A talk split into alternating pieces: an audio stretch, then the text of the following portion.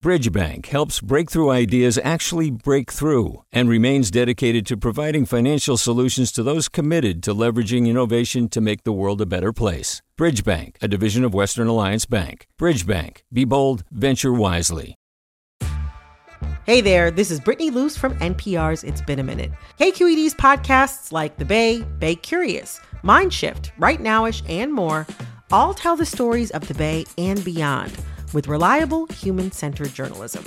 They aim to inspire, make you think, entertain, and expand your understanding of the place you call home.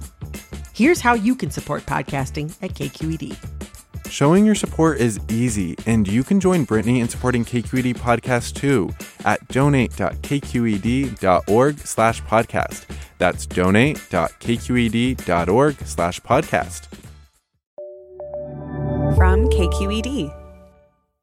Mic check, check one, check two. Are we here? All right, we're here right now. Ish.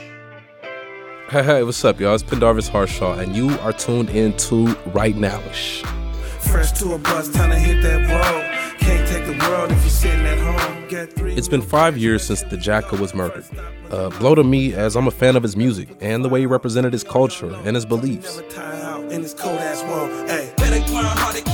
It also was a hard hit to many in the Bay Area, the rap music world, and to his family. He had roots in Pittsburgh, California, but his music and message spread around the globe. He toured everywhere, from California's Central Valley to East Africa, where his lyrics about being Muslim resonated with the Islamic community. Trying to lead a game, but it's calling my name. Rainbow fish, scale of coke feelings, all I know. Islam help me let it go. When times get hard, it's the game that I'm running to. Many niggas die from the D that I'm running through. What would the prophet do? So and his manager, PK, was right there for the ride.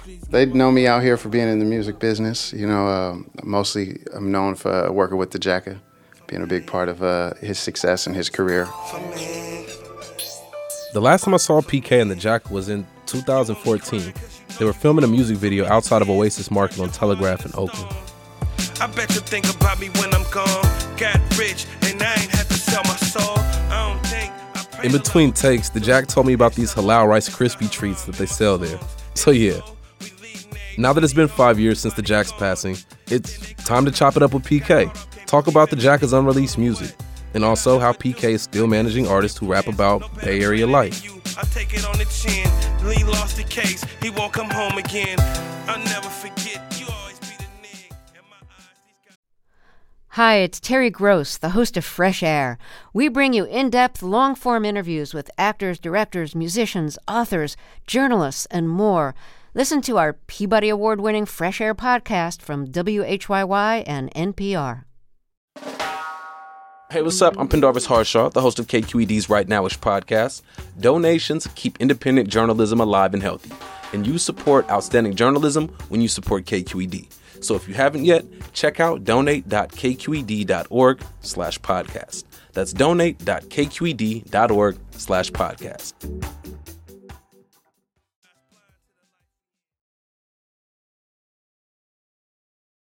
PK manages a few artists, including Filthy Rich, who raps candidly about his lifestyle in East Oakland. Me and Sue run the same chicks. East Oakland to the rich, no sis. Curry for the three in the clutch time. In high school, you was eating free in the lunch line. As well as San Francisco's Prezi, whose lyrics paint a picture of life in Hunters Point. Touchdown, I wasn't going for no field goal. Too much on the line, cause me and my daughter real close. I knew better. Who thinks they fucking with me? Had my only brothers with me, shit ain't nothing to me. And producer Traxamillion, who works to put the South Bay on the map. Tracks, nigga, this slap cut, you know we fuck with it.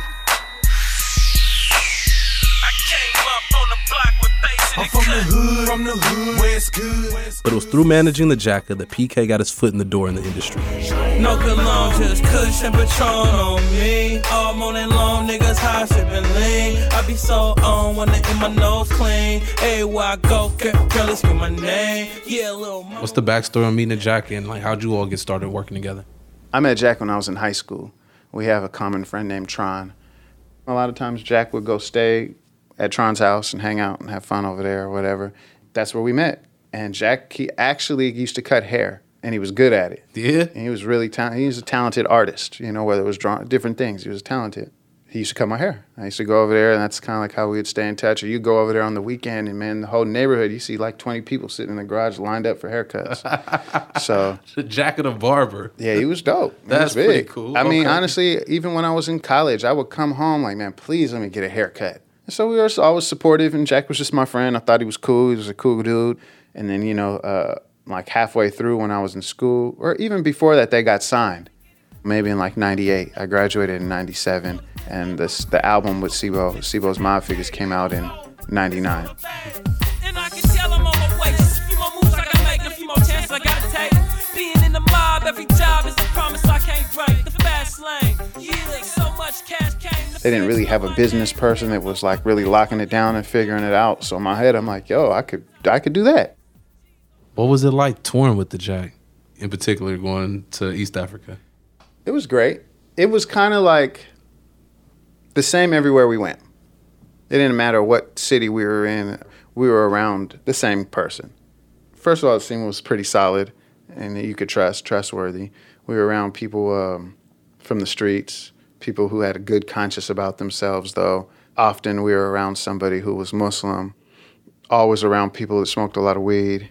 That paints a hell of a picture in my head, man. Like you're going from spot to spot and you find somebody who's Muslim, a weed smoker from the streets, but has a conscience about themselves. And that doesn't matter if you're in Central Valley, California, Philly, or Absolutely. the continent. That's pretty Absolutely. tight. Mhm. And And some- the power of music. The Power of Music, yeah. And Djibouti was honestly it was one of the best experiences of our lives. They have a um, thing called the Horn Music Festival. The Horn is that area of Africa over there that's shaped like that, and it's like um, they have a music festival every year. Right there, with all the countries right there, they come together for a couple of days and have performances, and they were like, "We want you guys to be a part of it." Oh, damn. It's like everybody was sitting down in the crowd and dressed up, lots of like grown people and government people. Yeah. Uh, we performed. wait, it was on wait. TV. Hold on, wait. The Jack and And Freeway. and Freeway Mm-hmm. performed in front of like the African. I don't know what you call them. You know? dignitaries. Like, Yeah, Smoke a OG, hot in a motherfucker. I was with Sky. Nah, they never love us. We just getting guap. They just want to be above us. I melt your top so fast. I don't. Oh man, yeah, it was That's- crazy. The places Bay culture can take you, right? Like Yeah, it was on TV culture. out there, Right. you know, because we seen some girls over there and everything. And afterward, like, we seen you on TV, and I was like, it was big. I guess it was big, you know. So it was a great experience, especially with Jack. Like Djibouti is a like ninety five percent Muslim country, so it was a great experience for us. We went to Juma out there, you know. We went and made prayer out there. One of Freeway's brothers that came with him, um, Peanut. He took his shahada out there. If you don't know what that is, that's like uh for a Christian, it's kind of like being baptized it was something for our spirit that just somehow, you know, we, we got blessed through music somehow. I love that. Like that's where it's about art, but it's never just about art. There's more to it, a spiritual experience of Yeah, some I mean that that's a part of the music that I loved, and you know, it's a part of music of music that you love. It's like you. I'm not just listening to this song they got on the radio and going to the club, turning up and dancing. Like I'm getting something out of this music. It's touching my spirit. It's touching my soul. I know that these songs are touching other people. That's that's huge. There's nothing you can't really duplicate that, you know, or replace that.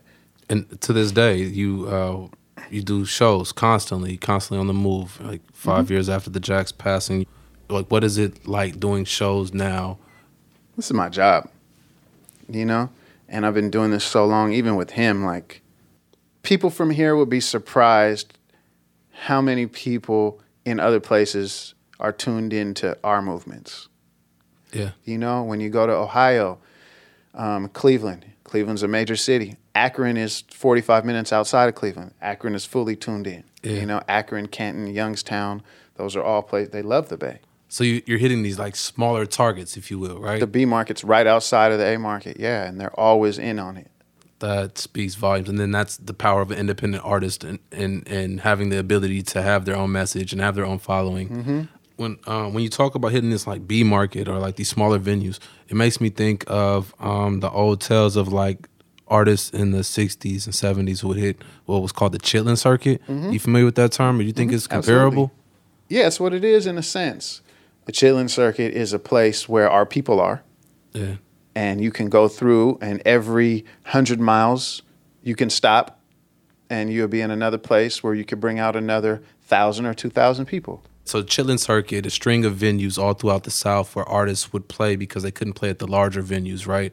Yeah, and wouldn't necessarily always call them a uh, larger venues, but just certain even cities mm-hmm. and things like that. You know, like they want it. You know, hip hop is the number one music in the world. Everybody is doing it. Everybody likes it. Everybody's listening to it. Your mama, she knows it.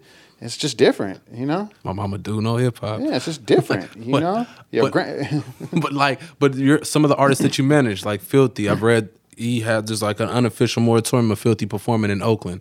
oh yeah, they don't want it. Police don't want it. Why, why can't Filthy perform in Oakland? And what what does Prezi face in San Francisco?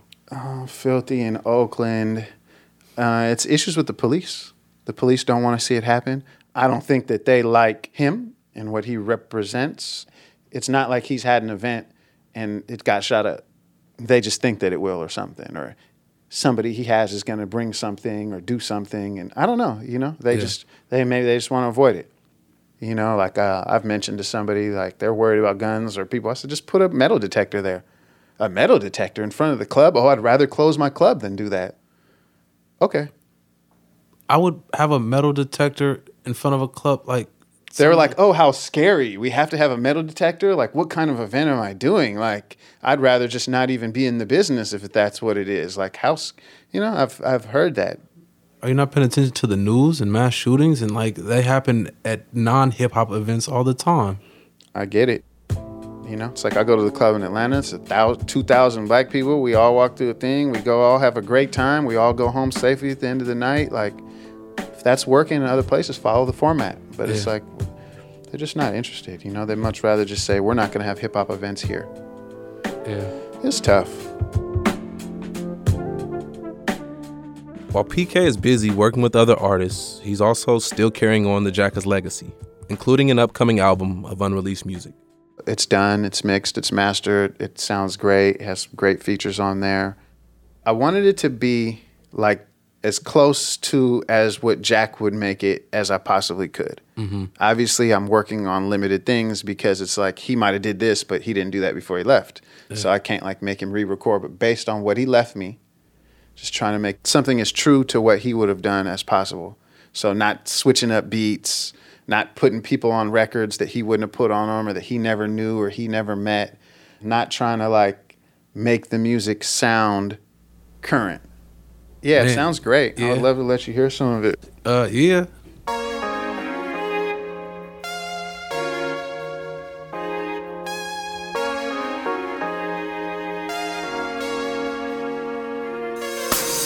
If you hold me, it's too late to pay. He got the money, I gunned him down anyway. It's real boy, my team, real war. Hit the straps, babe. Don't stay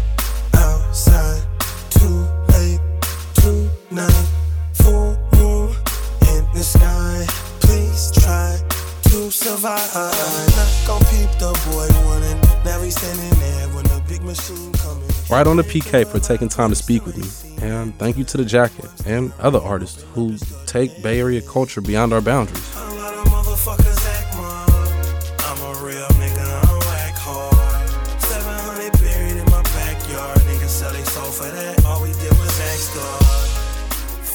And here's to the Right Nowish team. That's producer Ashley Ann Krigbaum, editor Jessica Placzek, and the higher ups. That's Julie Kane, David Marcus, and Holly Kernan. And thank you to all the listeners out there. If you have time, please tell a friend and rate the podcast. Keep this good thing going. Thank you. I'm your host, Pendarvis Harshaw. Peace. I'm Sasha Khokha, host of the California Report magazine. Every week, we bring you stories about what connects us in the giant, diverse Golden State. Because what happens in California changes the world. I love this place. We were once seen as like the place to be, California. The land of milk and honey. That's where you go to Sunshine State, but we just have challenges right now. KQED's California Report magazine. New episodes drop every Friday, wherever you get your podcasts. Hi there, I'm Rund Abdelfatah from Throughline. If you're listening to this podcast, you know that KQED produces exceptional storytelling that keeps you informed, inspired, and entertained. Their podcasts cover issues from your neighborhood to the entire country and everything in between. Support this work today. You can help us continue to bring quality podcasts to your ears. Just head to donate.kqed.org slash podcast. That's donate.kqed.org slash podcast.